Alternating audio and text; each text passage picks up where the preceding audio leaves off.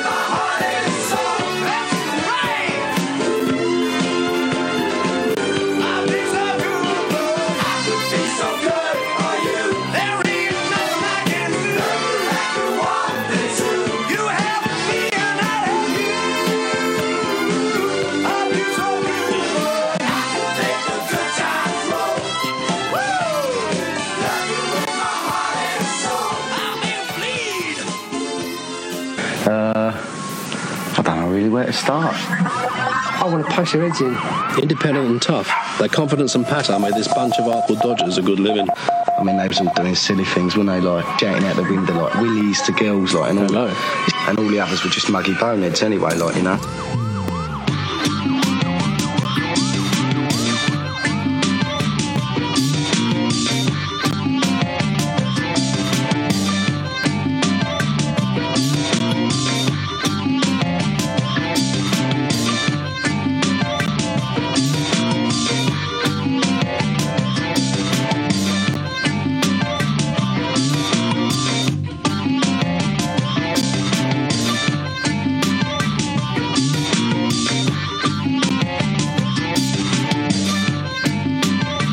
are live. Are we? We are indeed. Blimey. How's it going, all right? Not too bad, not too good. Well, thank you very much there for, for Glyn for the Saturday Night Music Box on a Wednesday night. It's now time for our first show ever. Our first ever show, eh? Yeah. How exciting. Yeah, very exciting. Got lots in store for everybody, haven't we? Well, you got a shop? Hey? You got a shop? Yeah, I've got lots in store, yeah. Happy shoppers. Been to the cash and carry. Have you? You must have strong arms. Got a bag full of stuff. Excellent. But um, okay, well, this is our very first show. Um, we're very excited to be on the CRMK. Thanks for giving us this window of opportunity, Yeah, you suckers. yeah. I wonder how long we'll last. Well, give it 10 minutes. Ten minutes, you reckon? Yeah. You'll probably break the machines. Dan's going to tell you a little bit more about us while I set up I'm not. next track. Yes, you are. What am I going to say then? I'm, I'm, I'm panicking now. Oh my god! Oh, got all nervous. Why is my uh, my? Uh, I sound really fuzzy. You know what, what's wrong with that? You put on the fuzz effect. No, you're all right. Oh, good. Well, this is the Muggey Bonehead Show. It's the very first one we've ever done, and we're going to be doing some stuff tonight that will not blow your mind, not get you excited. In fact, you might just be switching off in about five minutes because we're terrible. What uh, what have you been up to today, Billy? I've been, you know, prepping the show, really. Yeah. I don't do anything else. This is our full time job now. Oh, is it? Well, it's mine. Where's the money? We're, are we, we're technically part of the liberal elite now, aren't we? We're sort of working in the media and. Uh, I I had a letter from the Illuminati today telling me what things we should talk about and how we should influence the minds of the young and impressionable. did your invite for the uh, Bilderberg group come through, or Yeah, it came in a black black helicopter, parachuted down by uh, Will Smith. Excellent? Yep. All right, well, we're going to play another track while we get ourselves uh, set up and ready because we're absolute amateurs at this, as you might well found out. So uh, let's see what happens with this one. Let's see if we can do What are you this. playing? What are you playing? I'm not going to tell you. Oh, thanks a lot. It's called The Beatles. Yeah.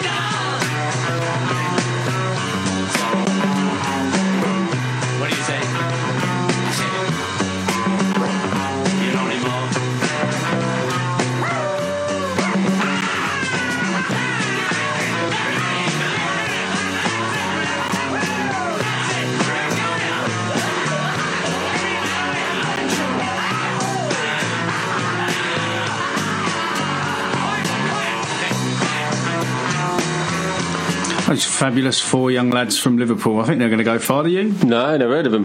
What the Beatles? No, Oh, they're right good. They are. are they? Yeah, John, Paul, George, Ringo, and all that. Prove it.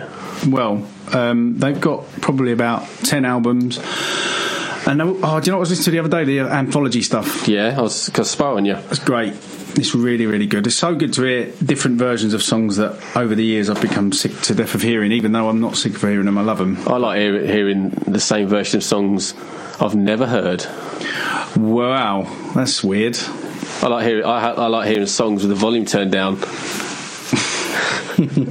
You're so edgy. Yeah, Yeah, so um, we've got a couple of other tracks coming up today. We've got a song by a man called Mr. John Dredge, who um, is a guy that we've met before. Who how did you meet him?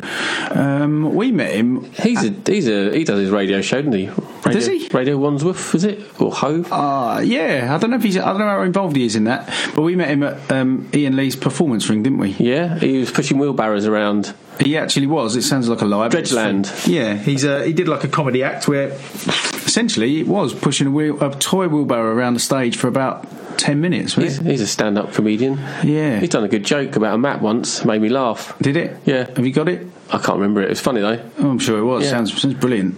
But we played tag with him, didn't we? In, oh, yeah, uh, in the Hyde Park. Yeah. Oh yeah, yeah. That's a good good point actually. Um, Daniel is um, quite talented at other things. Trampol- trampolining, snake wrestling, and uh, Margaret Thatcher impressions. well, you can do that for us now, then, can't you? Surely. Up Argentina. Perfect. Yeah. Yeah. I thought we weren't allowed to get political. Uh, oh, sorry. Um, yeah. So Dan, where is your where, where can people find your stuff, your YouTube channel, etc. Uh, Mugger Harris, M U G G E R H A R R I S, with an at at the beginning. And uh, Daniel makes amazing videos, edits them together. He's very artistic. Am I? Um, we've sort of moved away from our talk, telling the story about me and John Dredge, and Yeah, we're talking about me now. oh yeah, of course we are. But he does good songs on it though. He's uh, this guy across the studio. He may look stupid, but he's actually very talented with his guitars and stuff and singings. He, he, uh-huh. he, he makes these weird noises out of his mouth that, and constructs words in certain combinations that actually makes really nice songs. Do one now, Well, right this second. a cappella. Oh, I'm not prepared. Oh. Uh, no, um, Play, well, we might play one maybe this week or next week. yeah, maybe we'll see. See how Shy's feeling. Um, so yeah, we're going to play one of John Dredge's songs. What's the name of the band? The Plimps. Well, this I think was a song maybe he did as a solo artist because we we actually haven't managed to get the Plint stuff, the new Plint stuff yet. But we've got a song from the old old days which I really love. I think it's got a good old beat to it. Yeah, yeah, yeah. No, he's he, he's very good. I, I, I he because because he was looking for a bass player on point, wasn't he? And I had a little bit of conversation with him about potentially. Then you realised you were rubbish and, and ignored your emails. Well, I wasn't sure if I defended him because because I knew him as a comedy guy. I sort of sent a message back saying, you know, I'd love to do something. Some sort of comedy song, and then when his song came out and I heard it, I thought, It's a oh, proper song. It's a proper song. It's a real song about real things. Do you know what it's called? Uh, the one I've got is, I'll tell you in a second. You keep talking. La la la la la blah blah. What gone? You need to do better than that. All right. Oh, it's called Going Down. No, it's not. It is. No, it's not. Well, it is. The one I've got is. Well, you got the wrong one then. No, the one he sent me. Oh, What are you getting involved for? See, I've what- been dealing with him. It's nothing to do with you. I thought we were going to play the other one. What? The one that I really like. Oh, wha- oh, yeah. Well, we could do that as well. Yeah. Or, well, no, it's not. You're getting two songs, John. Oh. Just Calm down, mate. All right. It's a power struggle already. Um, yeah, well, maybe we'll play that one then. Maybe, uh, maybe John's decision, his artistic um, license has been taken away from him, and Daniel's just going to decide to play what he thinks about. yeah. But Um, both, both good. And what's the name of that one then? Forgotten. All right, brilliant. So we're going to play I've Forgotten later on. Yeah. Um, while we're still trying to get set up here, we're absolute amateurs. So in the meantime, we're going to play another song to give me the chance to set my stuff up. And this one, Is this one I picked? No, no, no, no. You're, that's what I need to set up. So you're going to have to listen to what I've picked. Great. Um, this one is a cover version of a Nirvana song by a man called Leadbelly.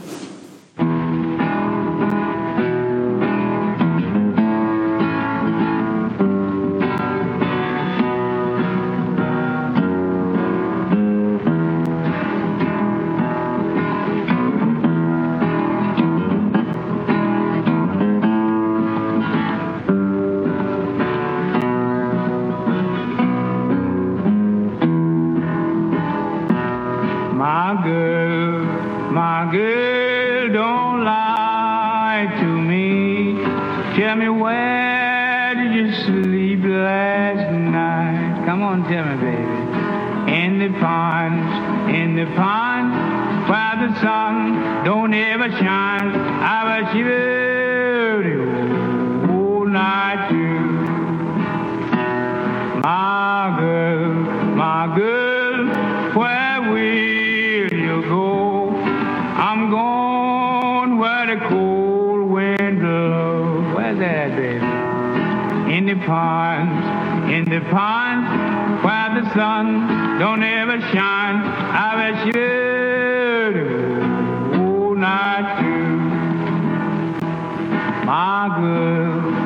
My girl, don't you lie to me. Tell me where did you sleep last night? Come on and tell me something about it. In the ponds, in the ponds, where the sun don't ever shine. I bet you all night. Shiver for me now.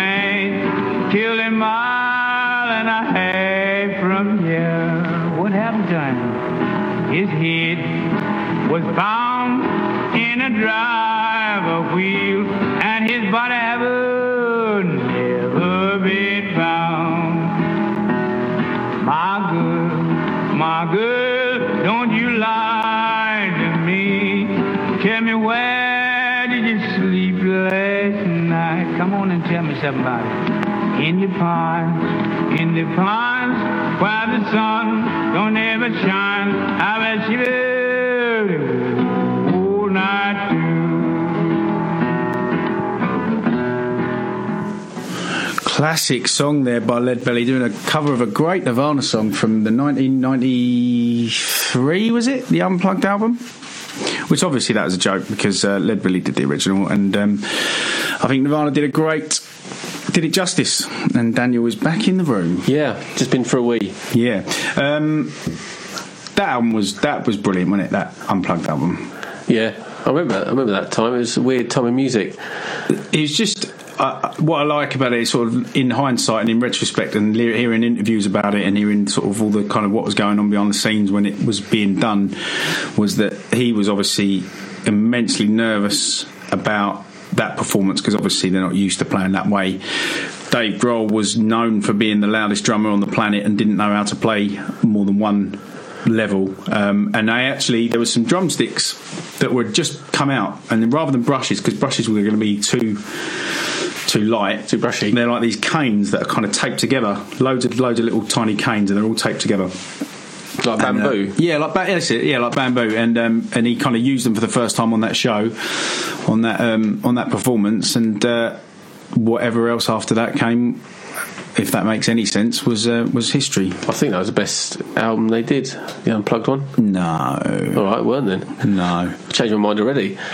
Uh, t- t- never mind. Obviously, Nevermind is classic, but I love In. They're all, most of those songs on there. There's a couple of w- ones that are a bit difficult to listen to because they're just noise, but. There's some brilliant songs but there's some, there are some cracking songs on there. Serve the Servants and Scentless Apprentice and stuff. In fact, that gives me an idea. And the That's- Hokey that's- Cokey. We're going to have some of that in a little while, I think. I don't know what one we're going to have. What? I'll probably be picking it because Daniel can't be trusted. Oh, thanks. So, yeah. But um, what else? What's happened? Been- What's been going on with you then? Well, I have been um, d- I was gardening today. Yeah. That's pretty pretty exciting. Uphill gardening? No. um, well, let's move along to another subject now. Yeah, let's move along to another subject. Um, you know what I noticed the other day when I went into a garage? Yeah, petrol. I noticed petrol, Yeah, people, tills, barbecues. coffee. I noticed there were porn mags still for sale on the top shelf. Right. Why did you just pull that face? you don't. You want. You don't want us to get kicked off air, right? I was. I wasn't in the garage at the time, was I? No, you weren't there. No, no, you were on the front. Phew. Uh, but, but, but who's still buying them? Old people, people that haven't got the internet, It can only be that, can't it? Yeah. Uh, surely that is a dying industry, right? or it's money laundering. Could be. Yeah. Could be. Could be. Because even like the even like the paid DVD world is like they're not earning the millions that they were earning back in the day, are they? It's all down to one man. I think there's Jon Ronson did a documentary about it that I think one guy who set up the I won't advertise the name of these companies, but he set up the free um, services on the internet and basically everyone overnight suddenly stopped making money. It was a multi-million dollar industry, and then the YouTube equivalent of that stuff came out, and basically everyone started losing money left, right, and centre. And killed the industry in one go. One bloke's got all the money from it. He's got a apparently he's got a swimming. He's got a, an aquarium that's so big a diver has to come in and clean it. Oh yeah, did was that on Joe Rogan or something like that? I heard that. Oh, I don't know. Yeah, Maybe, Right. maybe. Yeah. Yeah, well, we, we, we need to be we need to probably we don't need to be quite so detailed about this sort of stuff. We can just be really vague about it, really. Yeah. We, you know, don't just name names or um, you know actually do any Or facts. research for the show. Yeah, who needs facts? Eh? Uh, scientists, Scientists, yeah, they need facts. police, Police, yeah, um, teachers, maybe. yeah. What um, songs that you'd have played at your funeral? Um, Well, before before Happy birthday. before you pick one, yeah. it's pointless, though, right? Well, you can't hear it, can you? I mean, it's, it's nice to think that you're sitting up there watching the funeral, just one last, you know, make so lazy, sitting. When you're dead and you're still sitting. Oh yeah, no, I'd be sitting up on like a kind of a le- high ledge, just looking down, making sure that the people that need to be crying are crying enough, and those that didn't like me that just went anyway to whatever, just yeah, I'd just be looking at them thinking, you. I'll be on a, I'll be on a slag, what are you skateboard, bunny hopping clouds. Yeah, is that what you'd be doing? Yeah. But how would you be? How would you be listening to the tunes you picked? Oh, bother. So, if you could pick one, what would it be? Probably it would be the song by John Dredge. What? That was almost a cue for me to play that there and then. Yeah? Well, what an idiot! I missed that point, didn't I? Oh well. What would you have played at your funeral? This. What?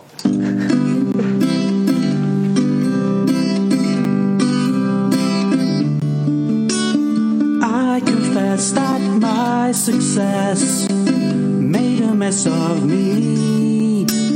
This success is my sickness. Call emergency. Will I drown?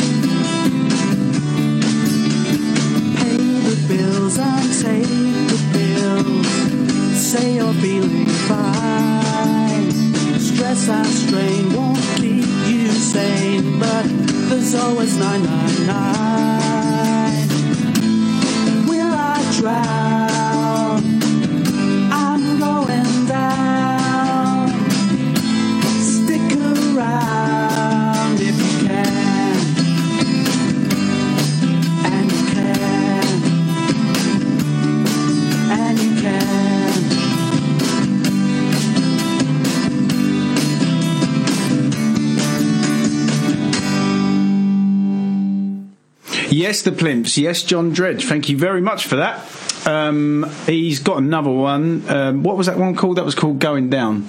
Um, John's just kind of put. I don't know how many songs he's recorded. He's put together kind of like an album of EP, I think. an EP of tracks. Um, you can find John Dredge. Is it at John Dredge? Or is it at Dredge? Let's find him. This is what this show's all about. It's about the fact that we do no research, we don't find anything out, um, and we're just going to find that out right now. So I fell asleep before I got here. I thought you were going to say during John's track. Then I was No. gonna say, that's a bit out of order. I was dancing. There we go. I was there prancing and romancing. So yeah, it is. It's at John Dredge. It's J O H N D R E D G E. Follow him on Twitter and uh, thank Or- him for that song. Or follow him around the streets, Follow him around the streets. spying on him. He lives in the London area somewhere. You'll find No, him. he don't. Yeah, I think he does. Lives in England. Yeah, definitely lives in England. Um, and so yeah, thanks for that, John. Um, and no doubt we'll be playing some more of your stuff in the future. Won't we? That was a little bit of dead air then. I had to carry on talking. So Sorry, I was keep talking nonsense. Have you ever seen a ghost? Have I ever seen a ghost? Yeah, No. I thought I felt one once. but you did. Yeah. Um, Any excuse to well, I felt an unnatural draft, is what I felt. what? Like a really tall animal with five legs. No, I said draft. I said draft, didn't I? Ah. Uh, yeah, I was laying in bed one night, and one night, one night, and uh, I was laying there, and I was just at that point of going to sleep. This is why I sort of I'm still sceptical because I was kind of just about. I might well have been at the point of sleep into a dream. More than likely, But there was this huge gust of wind that went right across the tip of my nose, and it was you shouldn't have fed that curry to your wife. very weird. Yeah, I shouldn't have done really. Um, but it was strange. Yeah, it was very odd. But that's the closest I've come to a ghost. You? Well, I was once walking through a graveyard, and this v- vampire jumped out and bit me on the neck. Right. But I might have been dreaming. While she was walking through the, or was it all a dream? Well, Sounds like a terrible film. when I woke up, I, I don't know. oh, my pillow was gone. was that giant marshmallow? No. I might have been dreaming. You're getting all, you're getting your jokes mixed up. You're getting your dreams mixed up. You're getting In, your out, in, out, anecdotes shake it mixed all up. about. Do the jokey cokey and you turn around. That's oh. what vampire's about. I wish my sidekick was sidekick was less stupid. My sidekick. I bet you do.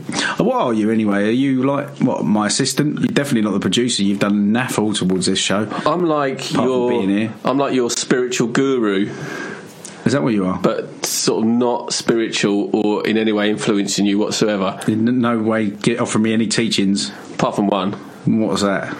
to do shoelaces up. You're certainly not teaching me how to construct a conversation without turning into an idiot. Thanks a lot. That's all right. I've got GCSE in Lego. Lego. I'm not holding on to you. Oh man, this is going to be painful. Yeah, well, you're just on a more comfy seat. Yeah. So, um, what else then? Well, have you seen any good films recently? Because I have. Have you? What have you seen it? It's then? not a film. I've been watching on Netflix. Yeah. Wild Wild Country, and it's about this. Uh, speaking of gurus, guru called Osh, Osho, who's actually I've seen some of his stuff on YouTube before, and um, he's actually quite funny. Oh, yeah. Some of the lectures he's given, he's quite sort of a bit different than your usual madman in a robe. Um, quite. Sometimes he swears. He's sort of. Um, Couldn't come on this got, show then. got the Indian mysticism, but mixed with sort of Western silliness. And this is all set in the eighties, where he had um, he had a sort of set up in India. As an ashram, and then they basically moved to America in I think Oregon, and they bu- built they bought this ranch it was about I think 100 square miles or something, and they ended up building this. They tried to build a city there with all their followers, and the whole documentary on Netflix is six parter is about how all the local residents and this ashram stroke city kind of uh, got into conflict with each other, and it is mind blowing. It is absolutely nuts. They were building runways. They had like their own airport there. Um, they basically terraformed this desert into sort of greenery. They had organic farming going on, but his secretary was running it all, and she was sort of quite um, quite a powerful figure in this in this unit. And it's basically the rise and downfall of this whole thing. It's absolutely amazing. I suggest anyone go and watch it because it's absolutely brilliant. There's some terrifying moments. They end up getting weapons, and it all goes completely crazy. It's got any dragons in it? Not yet. I've not watched the last one, so the dragons might appear. Oh, I don't. You know. You know what I think about dragons. Yeah. That film sounds great. Which one? The one you was just talking about that I wasn't listening to at all. Oh, thanks a lot. No, it sounds fantastic. When I listen to back in the podcast, hopefully it will make a lot of sense. Would you ever join a cult? And if so, what kind would you join? Um, would I ever join a cult? Um, I've often thought it'd be be great if you could just move off grid and live in some sort of commune. I mean, just to completely like detach yourself from you reality and normality and. You probably have five years of all rightness, and then the cracks will start appearing. I don't know. And the boredom and the, the, the, the outside world, all their problems will start resurfacing after everyone got used to it and started wanting a bit different stuff. And then within 10 years, you'll all be killing each other. The problem with me is every time I go anywhere away from where I am, your followers. I want to move there. Oh, So, right. If ever I go on holiday, What about when you went to the dump the other day? no, apart from that. But if ever I go and stay anywhere, if I go on holiday anywhere, I just think, oh, I'd love to live here. So I think it must just mean that I just don't like living where I live. But, or that I just, you know, You call it his lever go to Dubai. Well, God, don't. So should we tell this story? Yeah, go on then. That's just, you know. So today I was offered to go to Dubai for six months to play sock to play four 45 minute sets per evening, six nights a week for a decent sum of money, tax free. Flights, accommodation, visas, use of full use of the hotel amenities, which I should imagine in Dubai probably going to be a pretty decent hotel. Um, and uh, all I had to do was reply to this email and say yes, go and record a promo in Birmingham, and then it was pretty much in the bag. But no, I'm married, I've got children, I've got a job, and I have to stay behind. So so here's the message to all you out there. Got me- Give up your dreams. don't get married. Either either give up your dreams or don't get married, don't have children, and uh, keep searching for your dreams. Yeah, they're somewhere. There must be. In me in an alternate universe is Trouble is, on whenever, that plane. whenever I get close to my dreams, I'm always asleep. Yeah, that's true. Yeah, Never helps. no, it doesn't help. It doesn't help. But I mean, the only thing that's going to save me now is, well, Tablets. something that looks like an accident. you know, I mean, where's? Uh, let's be hypothetical for a second. How do you do that? Let's just say, tragically, and I wouldn't wish this on anyone, but let's just say tragically, my family did have an accident and were tragically killed. Yeah. Well, do I have to be tragically killed? Why can't be? Well, it should be? Well, because happily- it would be happily tragic. I killed? wouldn't be happy about it. I mean, Yeah, but you'd be going to Dubai. Think about the right pros. Okay, pros. No, let's- go cons first. Family's died.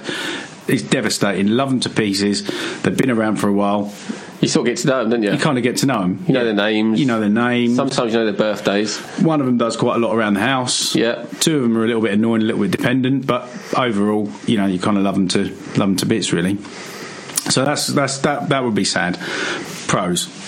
So first of all, you'd get to reap the rewards of the sympathy from everybody. So you'd be, you know, you, it wouldn't be your fault, would it?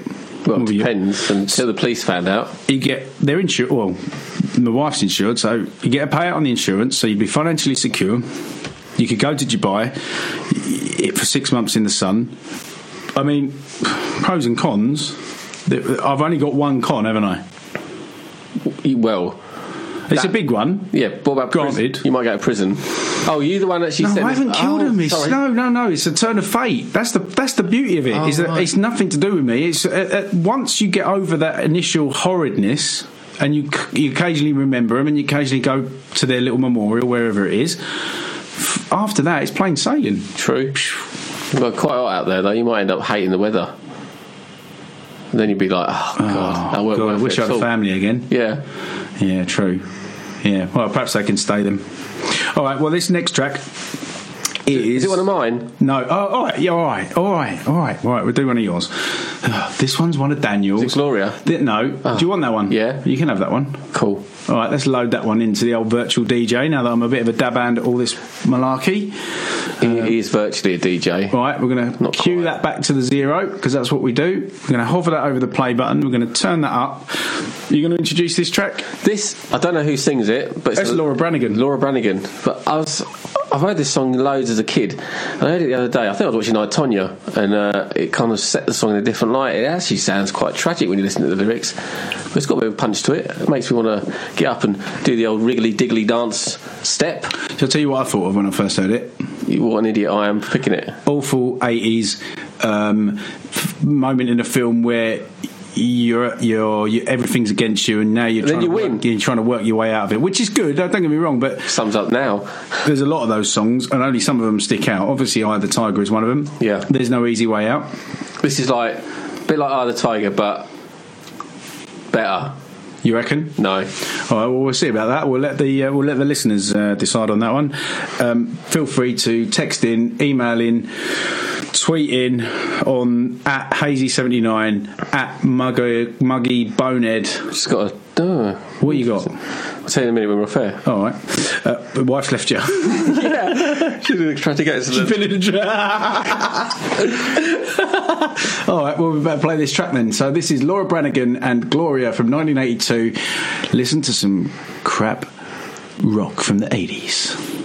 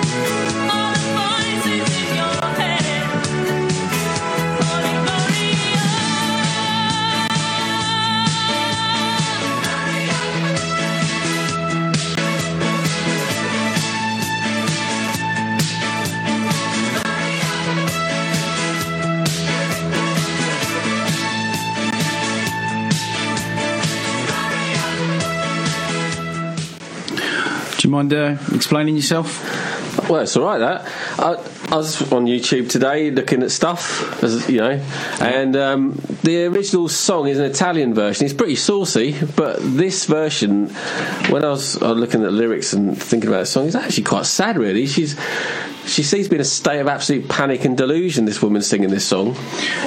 Yeah. Don't you think you could do that with any song that I was singing that? Because you sent me the email with the lyrics and I read the lyrics and I was thinking, well, yeah, but if you read any lyrics that you see in a bit of a voice, a bit of a. In a bit of a voice. In a bit of a. Well, like a bit of a kind of. Gloria, you're always on the run now. Yeah. Running after somebody. You've got to get him somehow. Yeah. Well, I could do that with anything. I'm going to do that in a minute. I'm going to make it sound really mysterious. Go on then. All do, right, do, do one of your songs. Oh. let's, let's psychoanalyse you, fool. Yeah, that's a fair point. That's the only trouble with writing songs is when you oh, criticise other listen, people's oh, songs. listen to him. That's the only trouble with writing songs. oh, what a hard life I've got. No, but what I mean is, is it, uh, the second I critique other people's songs, it's like, ooh, ooh, ooh, you couldn't do better, or uh, you're not on top of the pops. Well, The right songs must be well easy. It's just loads of words put together Basically. that sort of rhyme. yeah, well, you could say the same about drawing.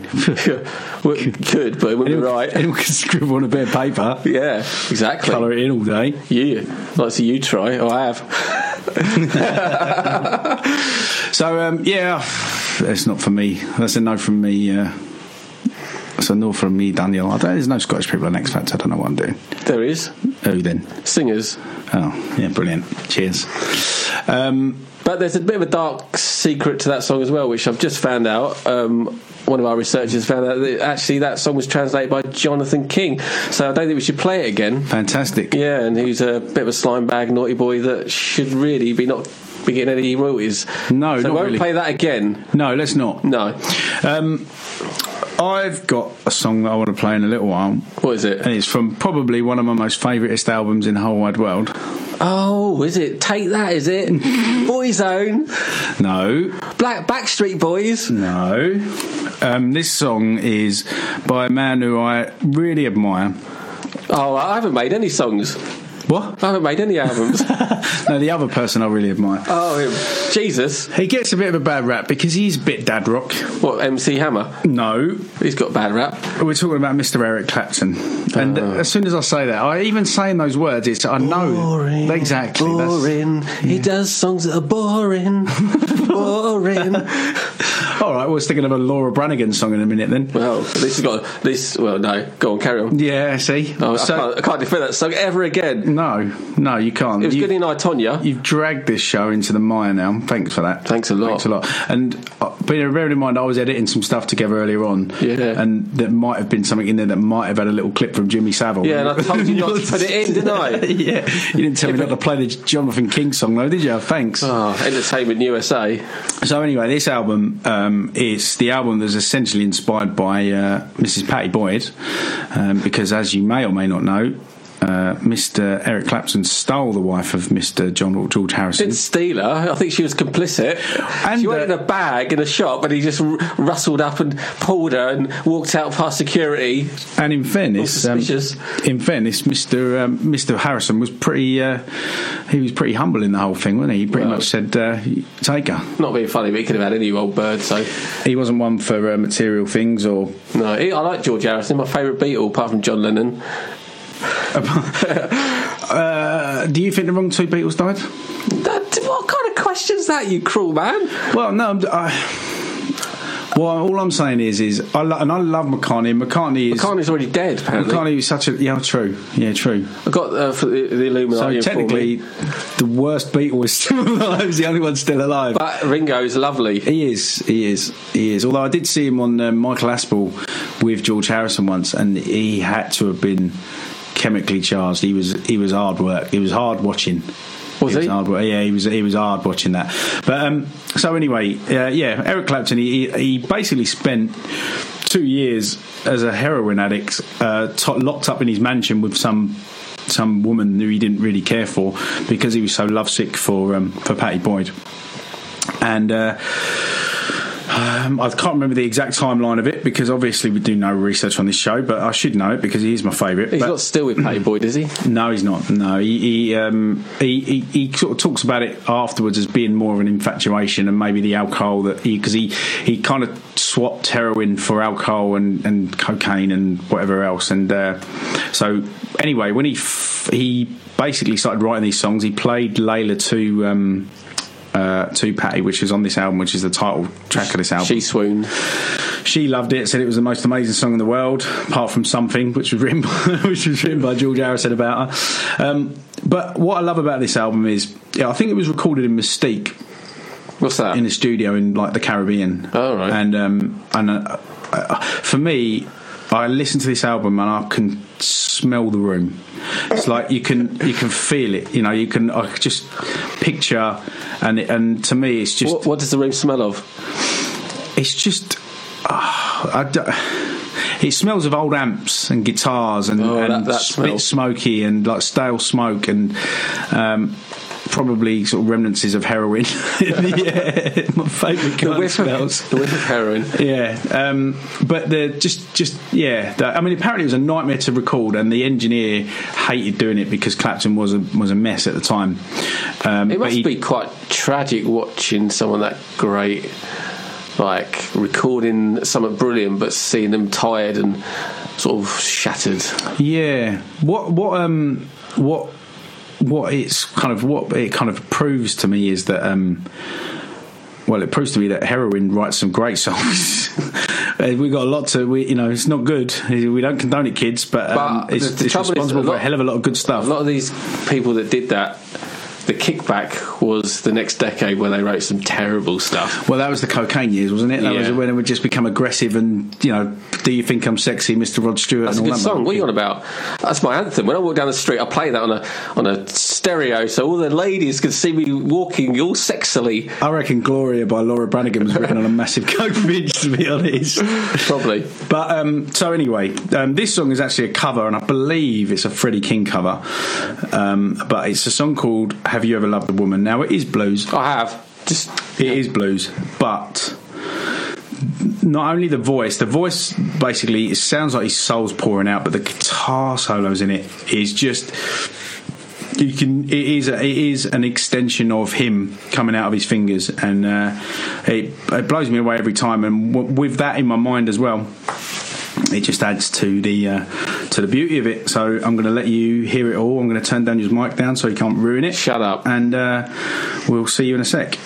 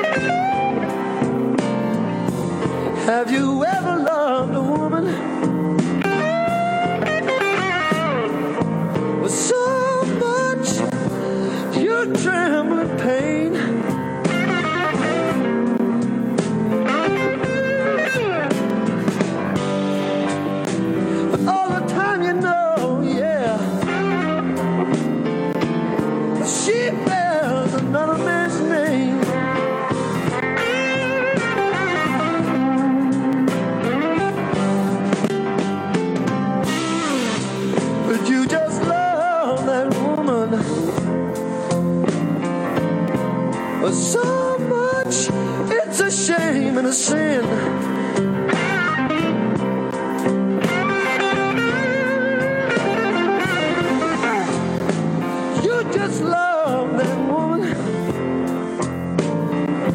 Yes, so much. It's a shame and a sin.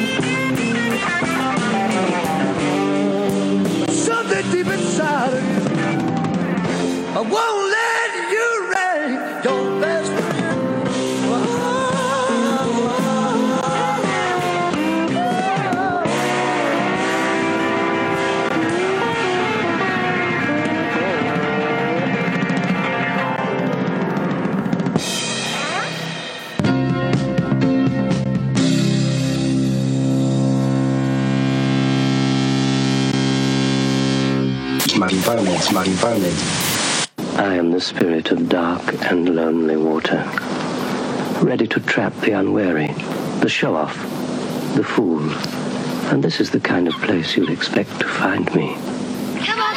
But no one expects to find me here. It seems too ordinary. But that pool is deep. The boy is showing off. The bank is slippery.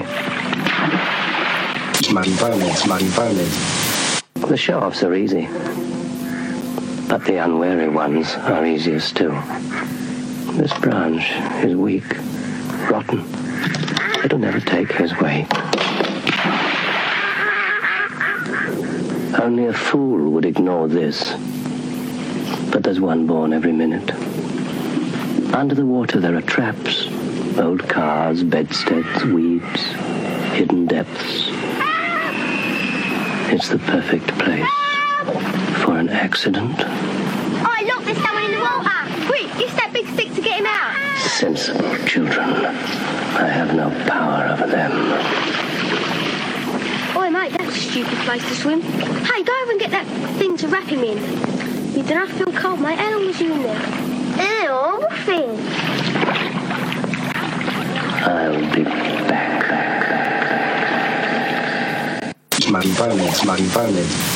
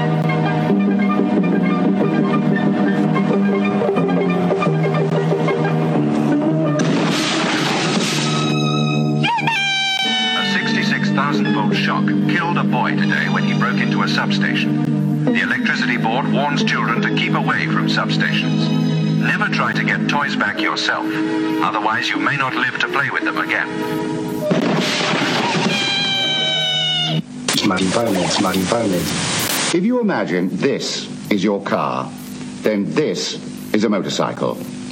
Now, when you drive up to a main road, it's easy to see other cars. But because a motorcycle is a third of the width of a car, he's very hard to see. But he's dead easy to hurt.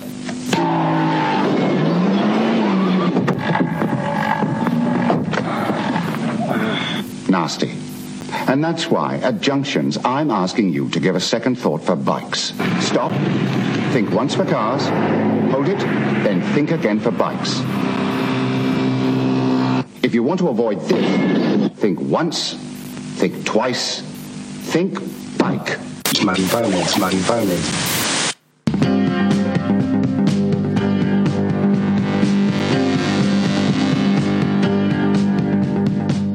Hi there. Uh oh, this looks dangerous. Will they see that car? Think I better have a word with those two. That wasn't very clever, was it? If you'd been looking and listening all the way across, that wouldn't have happened. That's better.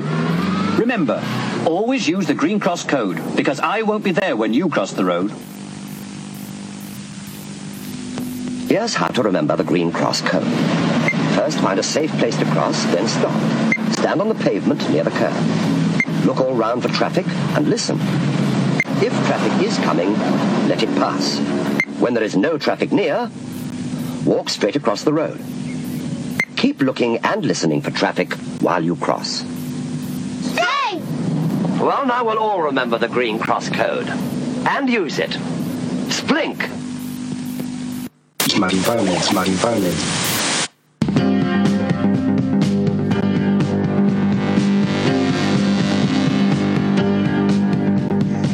Well, they sure know how to uh, scare you on the old public service announcements, didn't they? Yeah, so hope, hopefully you all uh, took heed to such information and you won't be in danger now. Stay away from ponds. Yep.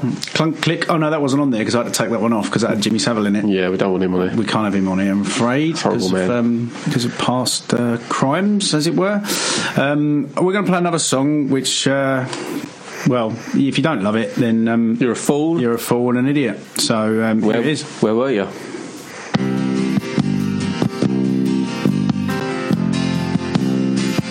Just a good old boy, never meaning no harm. Beats all you never saw, been in trouble with the law since the day they was born. Straight in the curve, yeah, flat in the hills. Someday the mountain might get them, but the law never will. Making their way the only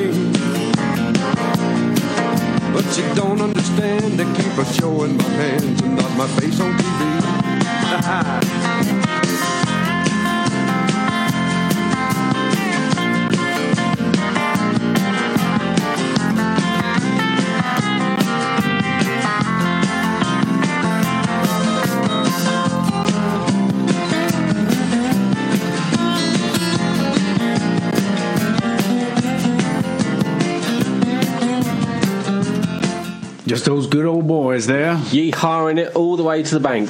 Back in the days when you could have a Confederate flag painted on the roof of your car and, do jumps to get away from cops. Get away from the cops, yeah, that was when that was allowed. Um, that was a beautiful car, though. Oh, I loved that car. It was great, wasn't it? That orange, it was a lovely orange. You don't get much better orange than that. No, no, and old Daisy.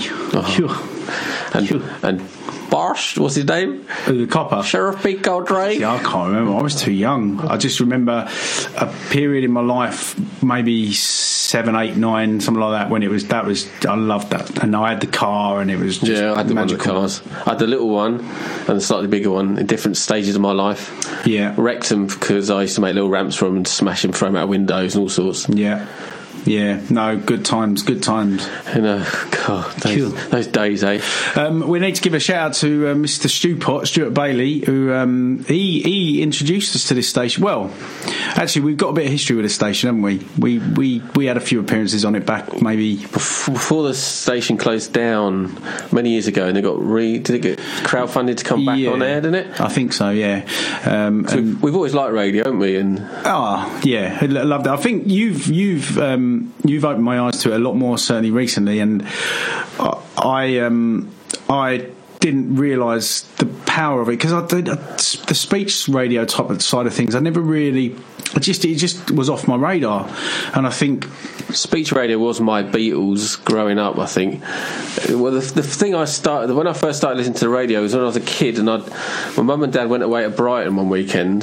Apparently, it's where my sto- my sister was conceived, and um, back in the seventies, they went on a, on a weekend away, and they brought me back a radio, transistor radio, and I remember tuning in the police stations. So you sometimes pick up the the police on the radio. I think it was right at the end of the bandwidth, and you'd hear the cops talking and I was obsessed with that. And also, I would put on the um, the shipping forecast. Do you remember the shipping forecast? oh, I know of it. I remember when you brought it up before when we did a podcast. I just thought it was ridiculous. It's quite relaxing. It, they'd say these nonsense words. The four socks east twenty five, uh, banana skins apple four, and it would just go like that for ages. Yeah, you've you've definitely opened my eyes, and and and uh, obviously um, our mutual love of the Iain Lee show has opened my eyes to that psychedelic. Street, you know, when when when you hear stuff on the radio, and and it makes you go what, and that's as beautiful as as well, it's more, it's ten times more beautiful than the than the standard, you know. Hey, there, DJ stuff. You know, hey, there, we, there's a lovely track there, which I'd love. That to, was uh, Salamine Lotion with their greatest hits from the 1850s. That's the one. Yeah. Yes, and um, there's just yeah, there's something magical about um, one one of the things I particularly love about the Iain Lee show is um, there's there's there's silence. There is dead air, which is the absolute no no, and it's you become enthralled in it. You know, if you're sitting there on your own in the dark, you know, before you go to bed, and you've got your ear, earphones in. Or even at work on a podcast, listen to it on a podcast. There'll be moments you'll be gut laughing and then crying within the same show, uh, mystifying moments of magic. But it all went back. I mean, this sort of genre of radio went back sort of when talk radio first opened up back in the 90s and you had i remember this guy called caesar the geezer came on the radio and i remember one of his shows was about a comet was going to hit the moon and we all might die. And it was kind of before these sort of uh, rules were set in motion to stop basically lying to the audience so they'd be terrified. But I remember being really interested in this this guy Caesar the Geezer, and then this guy Tommy Boyd came on the radio, who was like a Socratic philosopher. Yeah, that was. He could set an argument up with anybody, and he was so knowledgeable. He he used to be on uh, children's TV. He was brilliant. He was the best children's presenter there ever was and his shows were just legendary. I mean, there's there's phone call. I, I will go back on YouTube and re-listen to some of those calls. And he had the thing called the Wonderful Hour. I remember this one uh, this one moment he was talking about this old lady. She dropped her purse and all her money spilled out everywhere, and she only just had enough to pay for her shopping. And when everyone collected the money up, she had double the money back. I remember people ringing up saying they're in tears listening to this phone call of sort of such generosity. And it'll also have the human zoo where people would just ring up and just be talk nonsense straight to air. Just it was like the comedy could come from the audience for the first time ever. Where before radio was kind of strict, it was the presenter was the god, and the audience was the listeners. Where now that kind of what they call it breaking the breaking the fourth wall is it? They call it when the audience started becoming the show, and now that's evolved into to shows like the Iain Lee show and stuff like that. And you know, I remember James Whale back in back in the old days. It was like the internet before the internet. You know, you'd have stuff about aliens, ghosts, conspiracies, all these things that you'd have to go to a library to to kind of find out about. And you had uh, interesting guests that you'd never hear about before. And I think radio is beautiful. It's a really good medium to. I'm a total convert, and like now, um, th- th- you know, the idea of me, um, I used to go to bed with the TV on, and the idea of me. Did it the idea of me going to bed now and not listening to the radio, particularly the Iain Lee show. I mean, he's he's essentially become a, a voice of my conscience for, for God knows how long because I just you know I, I can't get enough of it. I thought I was that. Well, yeah. When when when you're not doing it, he's doing it. Pardon? Um, but um, yeah, I just I. I yeah, now I, I get it, totally get it, and um, what what I love about that show in particular, and funny, it's funny because my memories of Tommy Boyd were when I was working in a shop in Ilford, in a furniture shop, and the guy who used to put the furniture together at the back of the at the back of the workshop um, used to have talk radio on, and he'd have Tommy Boyd on, and I would only catch snippets of it, and only being a fifteen year old kid, I just remember this really cantankerous, argumentative bloke, and I just thought he was a bit of a dick.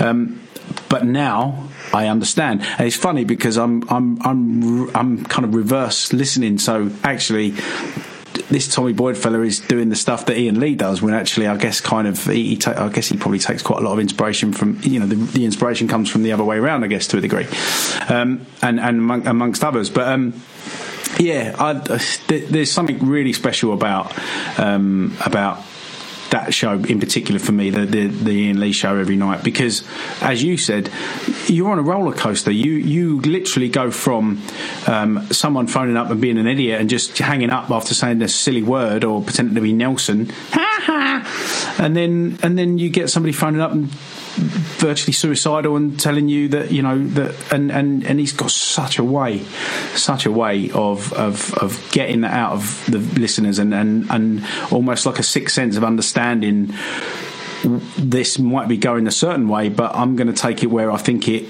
is supposed to be going. And that is uh, it's just craft. it's, it's a fine art. It's we, a we've got podcasts now. You, you I mean, I, I, I'm a gardener, and I've got an Appeal iPod.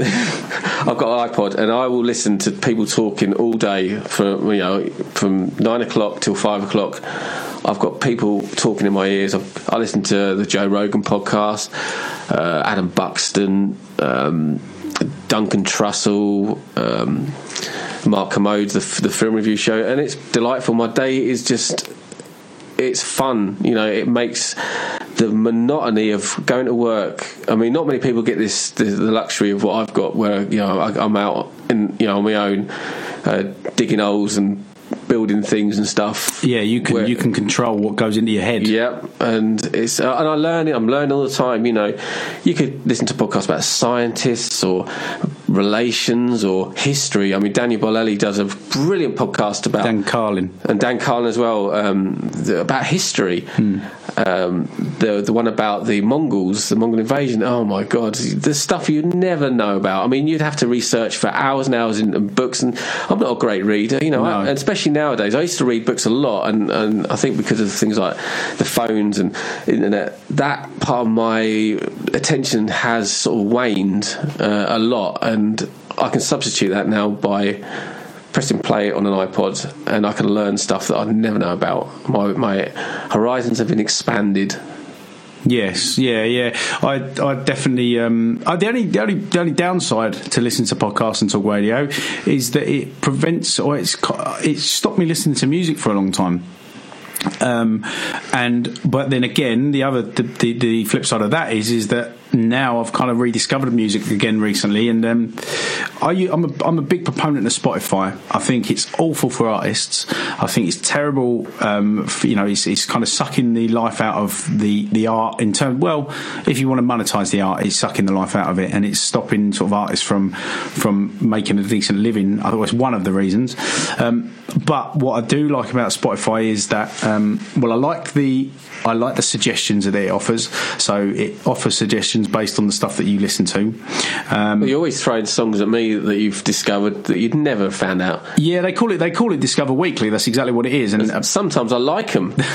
there's only one problem with Discover Weekly, and that's that my kids are um, also using my Spotify, and so You had, to tell them, you had to tell them not to go on it tonight in case they pressed uh, Spotify on their end. Of the, No, because we oh. don't use Spotify for this show, do we? No, no, no, because um, we don't. We, yeah, we're not sure if the licensing is okay for that, so we definitely don't use that. Why would you anyway when you got all these CDs? all these got CDs I've got up? surrounded by me. Yeah, so, God, yeah, don't knock them over. No, sure. All these CDs here, but no. Um, uh, yeah, the problem is that, that my Discover Weekly now is uh, occasionally filled with Justin Bieber and um, uh, Taylor Swift. And then they come along and put stuff like Eric Clapton on it. yeah, exactly. Yeah. So, um, but lu- luckily, actually, my kids have got a pretty decent, pretty decent taste in music. Forced it on them, probably. Well, you've got to, haven't you? I mean, uh, what that song I had the other day um, called Gondry is a I think it's a, it might be Japanese. I don't know. Yeah, I can't well, I read. so. I can't read that kind of writing, but I presume it's something like that. It's It Korean or Japanese. Yeah. It's a beautiful song, isn't it? Most of it's sung in its own dialect, and then it kind of goes into English. It's a lovely song. You got that queued up? It's good job. I've got it queued up. Well, have a listen to this. It's beautiful. It's a lovely song. It-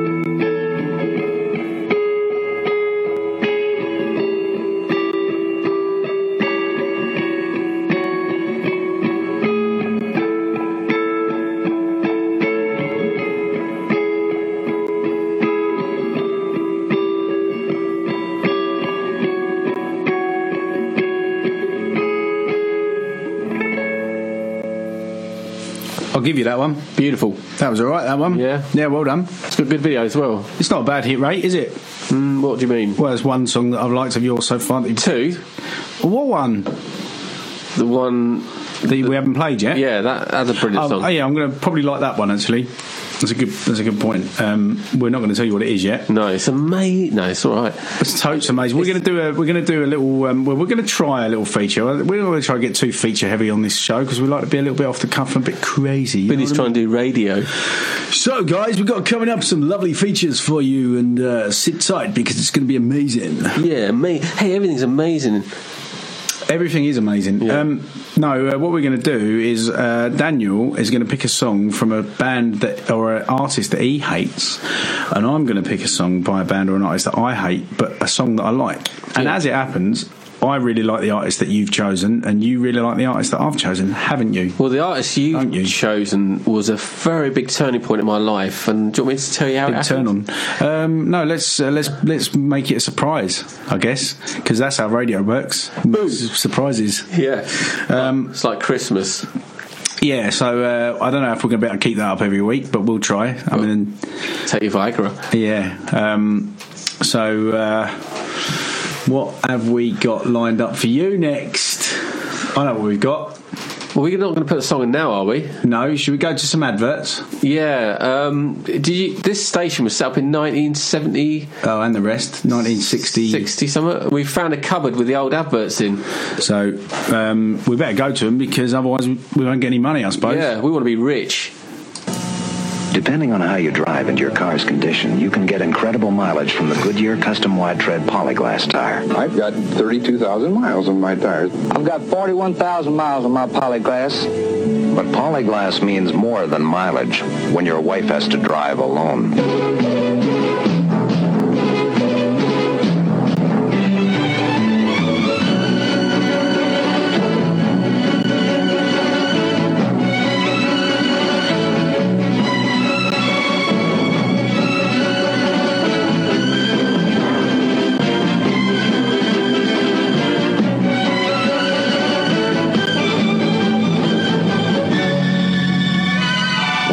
When at the wheel, Polyglass means more than mileage.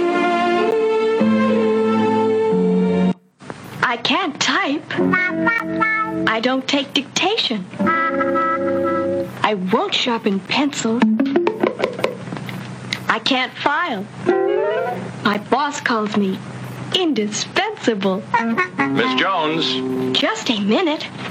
will you make a copy of this? Naturally.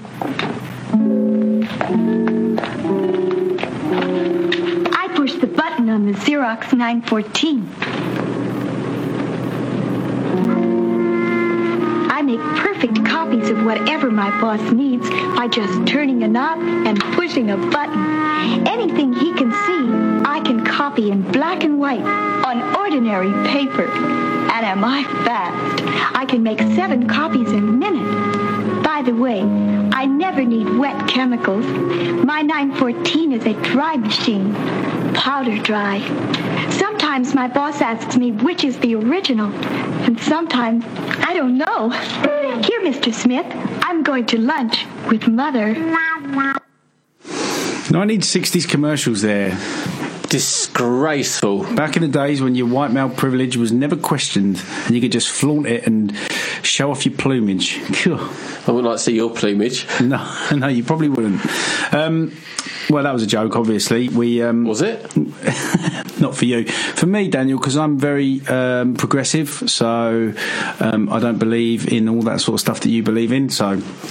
No, uh, yeah, we, we're we're going to try and find loads of stuff like that, loads of funny stuff that we find on the internet, on the internet, and on YouTube, and we're going to nick the the the audio and we're going to play it on the radio. So there. Aren't the old days rubbish? Apart from when you think back on how good life was when you were younger. Yeah, nostalgia and beautiful thing, really, isn't it? Yeah. Yeah, frustrating thing, isn't it? When was the last time you were happy? Oh, when I was younger. When? Um, then. I remember eating some cheese and onion rolls with crisps, cheese and onion crisps in them. It French fries? Was the sauce French fries of the telly? That was nice. Uh, I I remember BMXing about all over the gaff and um, going around my mate Carl Askew's house. Probably shouldn't mention his name, but BMX not- boys have a lot of fun in the streets, eating pork pies and salad cream. Da, da, da. Or if his mum didn't have salad cream, we'd have brown sauce, but that wasn't as nice. Brown sauce, brown sauce. Get it while it's hot. No, you don't have it hot. You have it no. Don't you cook your brown sauce? Yeah, you- uh, do you, oh, here's a question for you. Do you ever warm up a Scotch egg? I don't eat Scotch eggs. I've never eaten a Scotch egg in my life. Oh, I hate all- boiled eggs. oh, They make me feel sick. It's organic. Oh, I haven't got a microwave. haven't got Daniel, microwave. Daniel hasn't got a microwave because he doesn't believe in the radioactive man. No, because I like cooking. Ca- cavemen didn't get laser computers to cook their mammoths, did they? No, they didn't have an oven either, did they? I don't see you rubbing sticks together in your garden, eating ho- hog roasts that you've just hunted in the woods. I do rub sticks in the garden. Oh, yeah, well, that's that's only when you want to start at home. so yeah, that's what we do. Childish, pathetic. You know um, this thing on here that apparently is not accurate. What?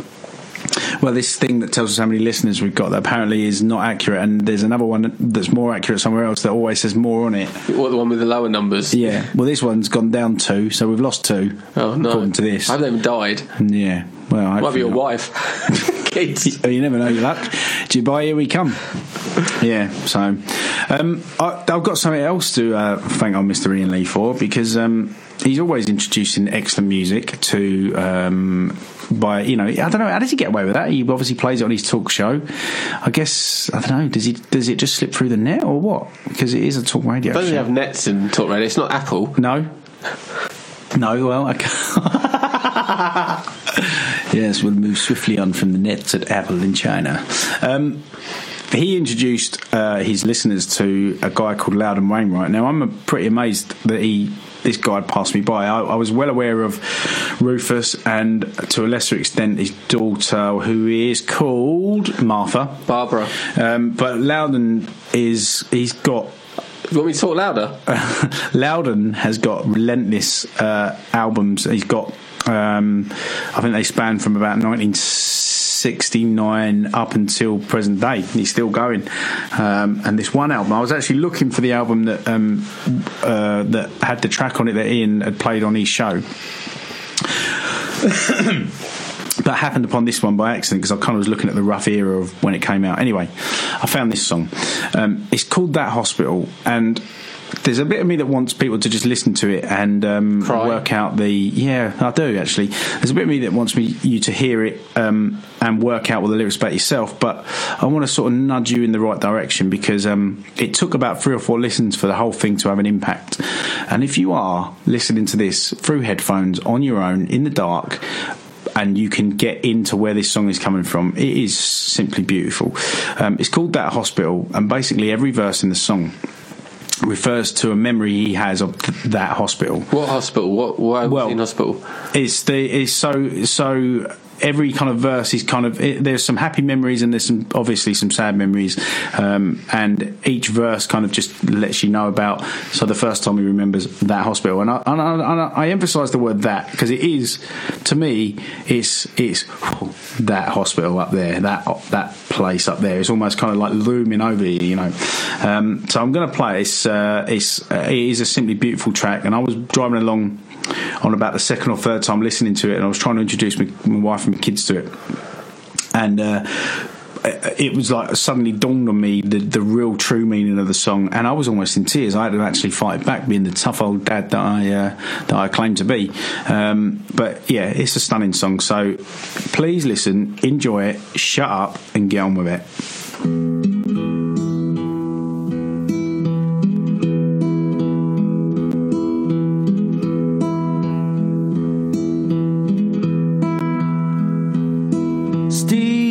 Little Bucky Herdman, paddle boiling me. Drank two cases of beer one night, the VW hit a tree. Bucky wound up in the emergency room, this was 64 or 5.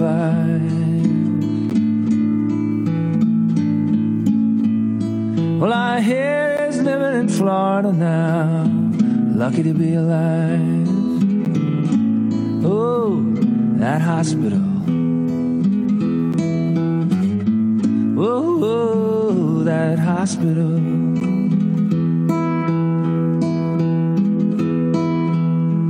Well, my dad freaked out and he wound up there one Christmas way back when.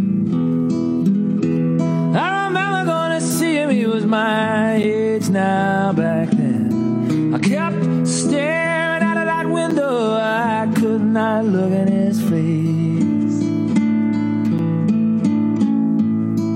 He said, home for Christmas, son. You're gonna have to take my place. at hospital. Gonna stay there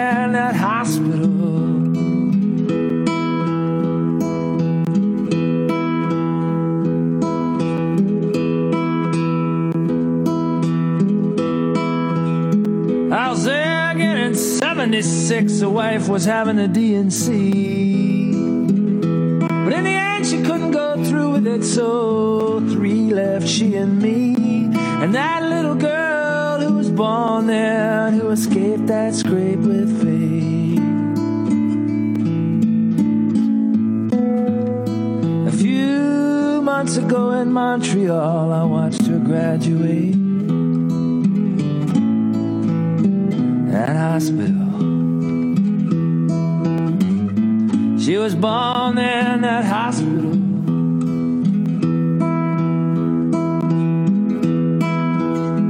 Yeah, my sister was born in that hospital too, and now my mother's in there. I took the train to see her, Lord and I sat in that visitor's chair. Mother was angry, so afraid this was not a blessed event.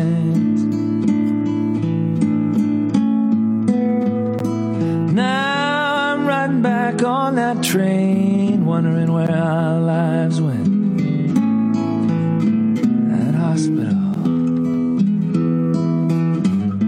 I keep going back.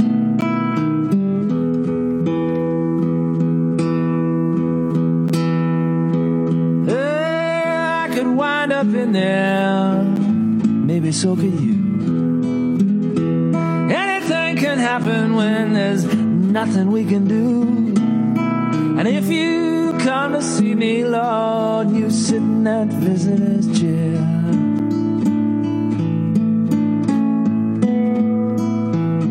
Take some home from that gift shop so you'll have a souvenir from that hospital.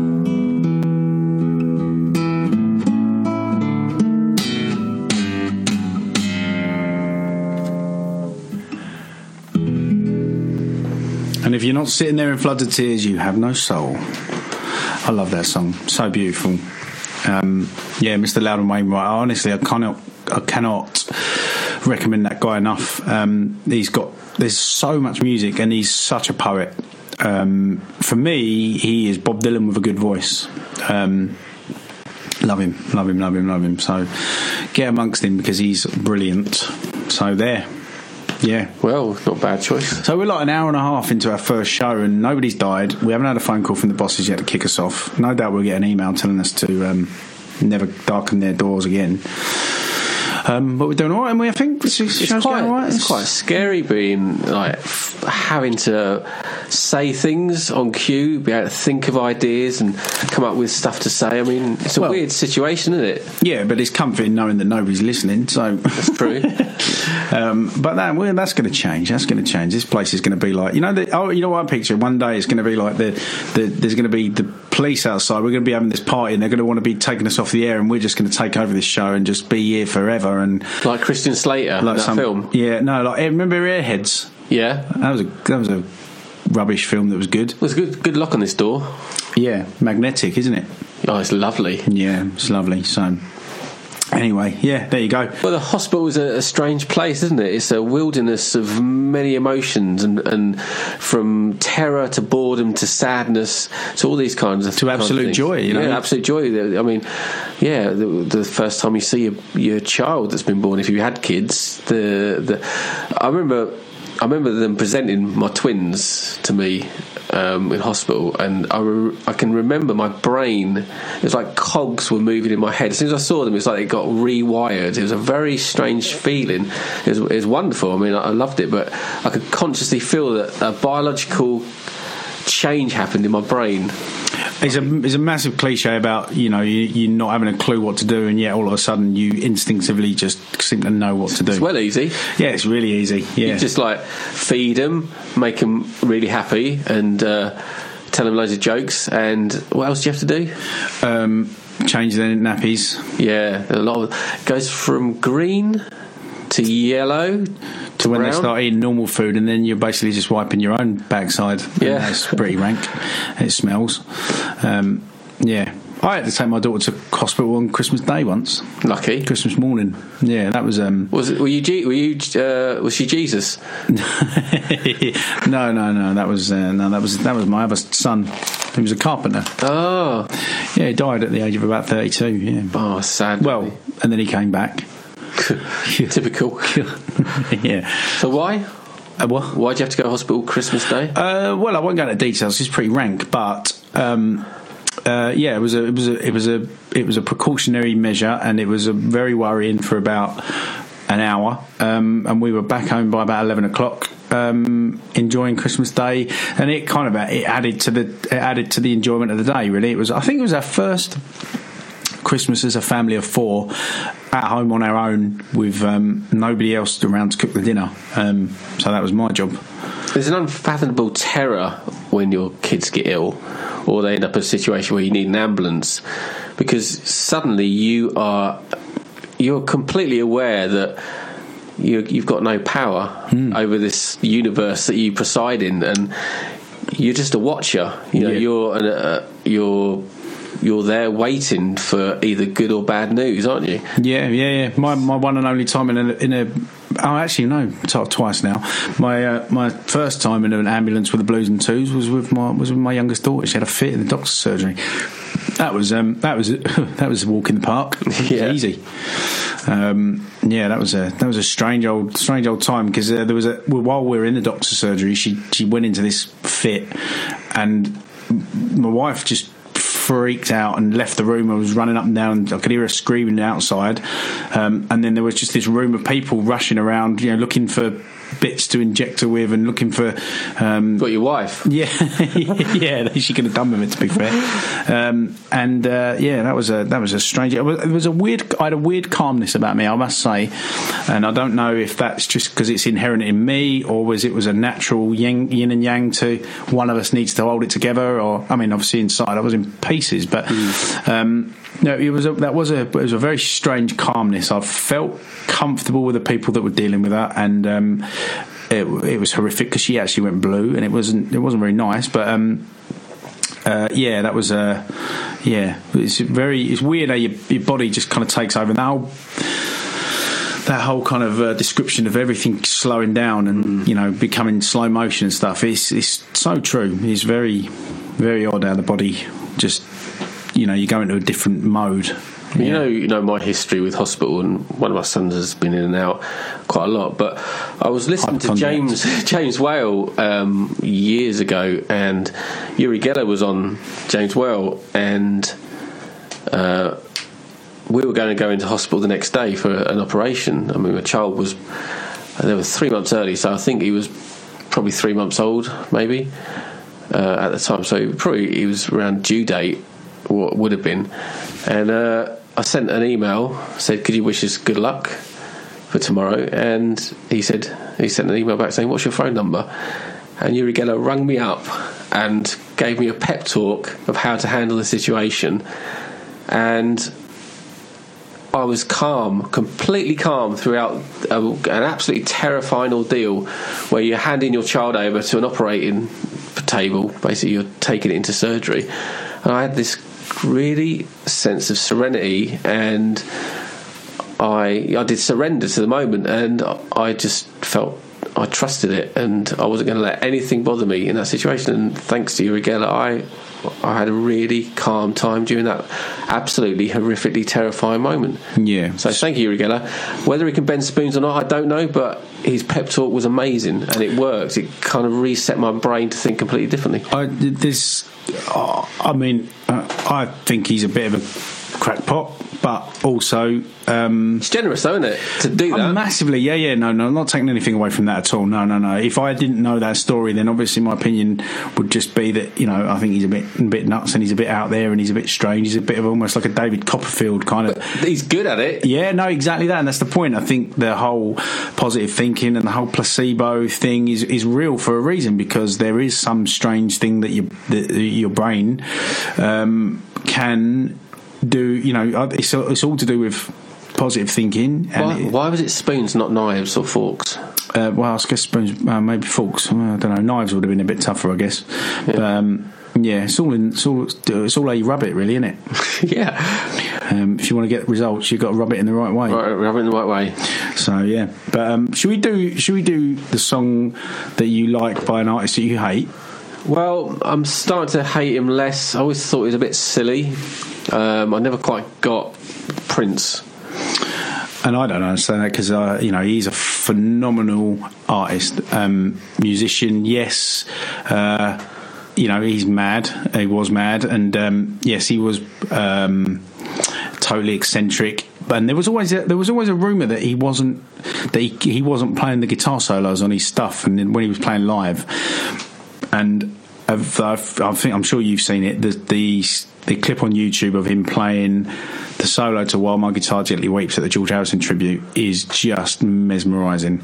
Um, he just and and and also it's prolonged as well. It's like a, it must be like a minute and a half, two minute solo, which is a long time. And bearing in mind, you're sharing the stage with like Jeff Lynne, Tom Petty, um, I think Clapton's on there as well. All these like massive egos, huge stars, and they just let him go. And I, honestly, I, I recommend that you watch it because it is out of this world. I wouldn't mind trying to get the audio for it. Um, it's not quite as magical as it is watching him do it, but it's definitely worth a worth a listen or a watch. Um, the other thing as well, have you, you've seen the the Super Bowl video. Which one? Where's a hologram? When he does, well, he, he no, not quite, but he he plays. Um, yeah, there's a there's a bit of a. Is it where it's raining? Yeah, there's a bit of a doc, Oh, right, there's yeah. a kind of a little bit of a documentary leading up to this this video when you actually watch it. So you got the he's guys doing purple rain. Yeah, In the rain. in the Imagine rain. it. He's absolutely hammering it down. Well, and the people that are organising it, and I guess his management and stuff, will kind of get a bit nervous and thinking, "Oh, I don't know if we're going to be able to go on." And uh, one of the guys spoke to him and said, "Look, Prince, you know, we're, we're, we're, sorry about the rain. Rain. We don't know what, you know, how how it's going to go." I don't know how this happened. his words will make it rain more. So um, you know, he totally, yeah, he said he said make it rain more. Totally embraced it. But the the scene in that video, and I'm going to spoil it because um, if you haven't seen it, then watch it because it's still amazing. Um, there's a there's a he plays. Th- About three songs, and they all kind of roll into one, and then it ends with "Purple Rain," and it is absolutely tanking it down, and it had been all day. And during the solo of "Purple Rain," this huge sheet, this flapping sheet comes up in front of him, and then you just see this silhouette of him, and it's massive. It must be 25 foot, this huge silhouette of him playing this solo. And it's just mind blowing. Sounds Absolutely stupid. mind blowing. So we're going to play this track from. Well, hold on. Go on. I just want to explain how I got to find. Oh, go on. Yeah, of course. Yeah. I saw a link that said, "This is the reason Prince was killed." All right. The conspiracy video. Probably why you watched it because you hated yeah, him. Yeah, and uh, I clicked it. and It was a song. I can't remember what the song was called, um, but it was a. It, it starts with talking for about five minutes, which is a bit nonsense. But it plays a song, and it was a song about being a human, the spiritual essence of, of being a human. It was a really, really good song. I was like, oh, blimey, he's got a bit of consciousness, this guy. I doubt he was killed for this song because he, I think he had a lot of trouble with drugs. I mean, a lot of his songs, he referenced the fact he was taking lots of pills, tablets, and all these sorts of things. So I think he had a history with, with self medicating. And I think because of the, a lot of the things he was splits on the stage, and I think he had sort of damaged himself quite a bit and he was in a lot of pain. So, yeah, conspiracy theory aside, it was a good song. And then the next one on, on after that was called Colonized Mind. And I listened to it, I thought, bloody hell, decent song that. But he was right. He's actually quite good. He's actually You listen right. to him all the time instead of just every now and again. Well, not all the time because I've got to sleep sometimes. But you should take heed on my words because I know everything. Let's play it.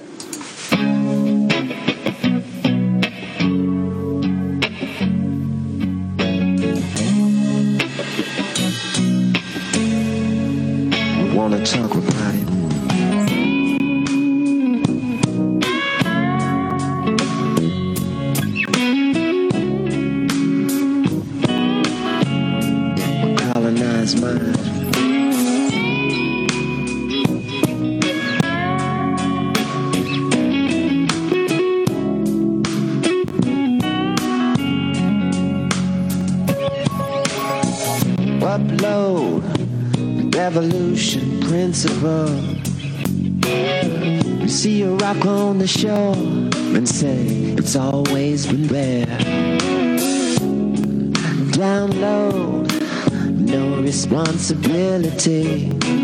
Do what you want, nobody cares. Upload the master race idea genetically disposed to rule the world. The world. Down low, down low, down low. A future full of isolated, full of isolated boys and girls. Upload a two-party system. Lesser of two dangers, illusion of choice. Down low, low, their form of fascism, fascism. Nothing really ever changed. Never had a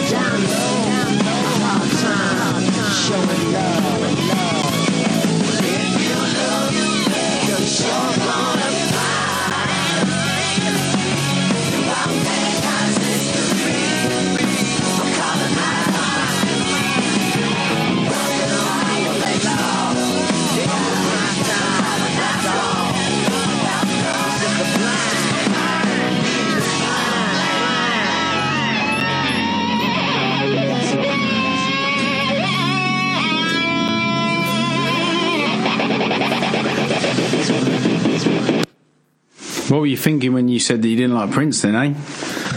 Well, it's the principle of the thing, isn't it? Well, that's um, what was I saying about guitar playing? That's phenomenal. What a sound! Yeah, it was good. What a sound! Um, yeah, well, fine choice. Uh, fine choice, young Daniel. So now this is my song that uh, the Elton John one by by an artist that I don't like. Um, but but a great song in my humble opinion, and it happens to be one of your well this favourite this band means a lot to me. It changed a lot. It changed me a lot. I I was watching Jonathan Ross back in the nineties, I think, just when the. Can I say what band it is? Yeah, go on. It's when the Doors movies came out, so I didn't know anything about this band. And Kyle MacLachlan was a guest, and there was a band called The Blessing were on as well. And Kyle MacLachlan played keyboards with The Blessing, and they played Light My Fire. And I heard that song for the first time, and my brain just exploded. I was like, that was amazing. And I remember that night trying to tune the radio in, trying to find this song that I didn't know anything about. And it just sent me on this complete discovery of uh, lots of other 60s bands. I mean, I've always been into the 60s psychedelic music, but the next Sunday we went to a, a Sunday market and I saw this Doors tape of the best of the Doors, and that was it for me. I was completely obsessed by that band for up until now. Really, they're one of my favourite bands. I mean, no, not everyone's cup of tea, but they had such an impact on me. I love the Doors. Just that sense of freedom, that sort of sense of just a life explosion of just wanderlust. You know, it was amazing. I, I think that film um, probably uh, did the opposite for me in terms of it just made me think, oh, he's, been, he's just annoying. Well, the film isn't. I'm a poet. I'm, I'm, you know, and um, I'm a bit of a poet though. You know, maybe it's uh, maybe it's a jealousy. It is pure kind of sexuality and just total. He was well fit. He was well fit, yeah, and um, and he had a he had a he had a an aura about him, I guess, and, and all Songs that like sort of stuff. LA woman, man. Oh, put that woman to driving. LA woman, man. LA woman, Geordie man. song. Going down the tune. I dig a little down about when I down went down to the tune. I remember that one, yeah. Um, all right, well, this is my song by a band I hate, which is a good song. Um, we're gonna we're gonna we're gonna tighten that we're gonna tighten that uh, title up for that feature, aren't we? Because um, that's Tighten the title up. Tighten the title up. Call it Titan. So this is a song by a band called The Doors, and it's a song called "People Are Strange." And aren't they? People are strange when you're a stranger. Faces look ugly when you're alone. Women seem wicked when you're unwanted. Streets are uneven when you're down. When you're strange, faces come out of the rain. When you're strange, no one remembers your name. When you're strange when you're strange, when you're strange. People are strange when you're a stranger. Faces look ugly when you're alone. Women seem wicked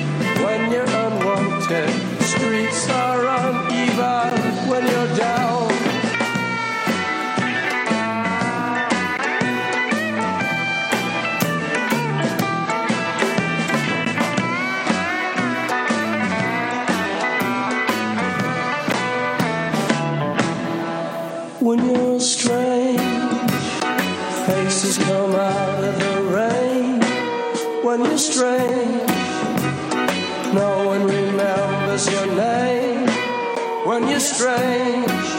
When you're strange.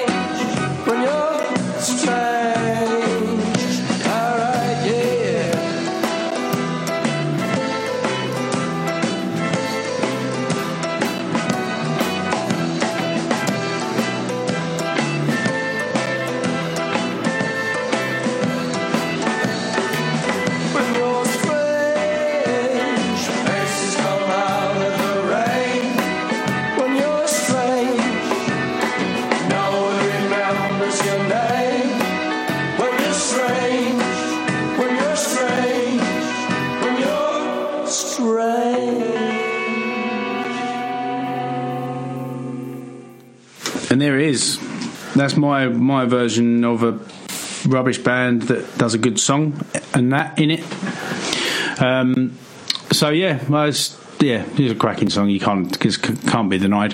Um, right, it's a little bit self indulgent, but I'm going to play one of my songs now to see us out. Um, we're. Uh, it's. I won't explain it too much. I'll just let you hear it and see what you think of it. Um, it's a song I did actually for one of Daniel's films that he's always making, but um, he never actually used it in the end. So um, It's rubbish. No, it's quite good. shame on him because um, I do use a lot of your stuff sometimes. Um, oh God, let's get that off then. Um, First mistake, first mistake of the day, and it's seven minutes to go. I think it's a first mistake anyway. Well, I'm sure listening back we'll find out a few more. Um, and uh, hang on, let me just cue this up because it's got to be right because it's mine. So What's it called? This song is called. Do you know what? I can't even remember what it's called because the the file name I've got in this song is different to what the name of the song is. What's the inspiration for it? God, um, the inspiration. Were you driving down the freeway on on a moonlight? No, I wasn't. No. So, but anyway, have a listen. Um, you can tell me what you think of it. Marks Or out of 10? don't have to. Marks out of ten. Well, it's a it's a it's a it's a six from me, I guess. But that's because I'm being humble. So enjoy.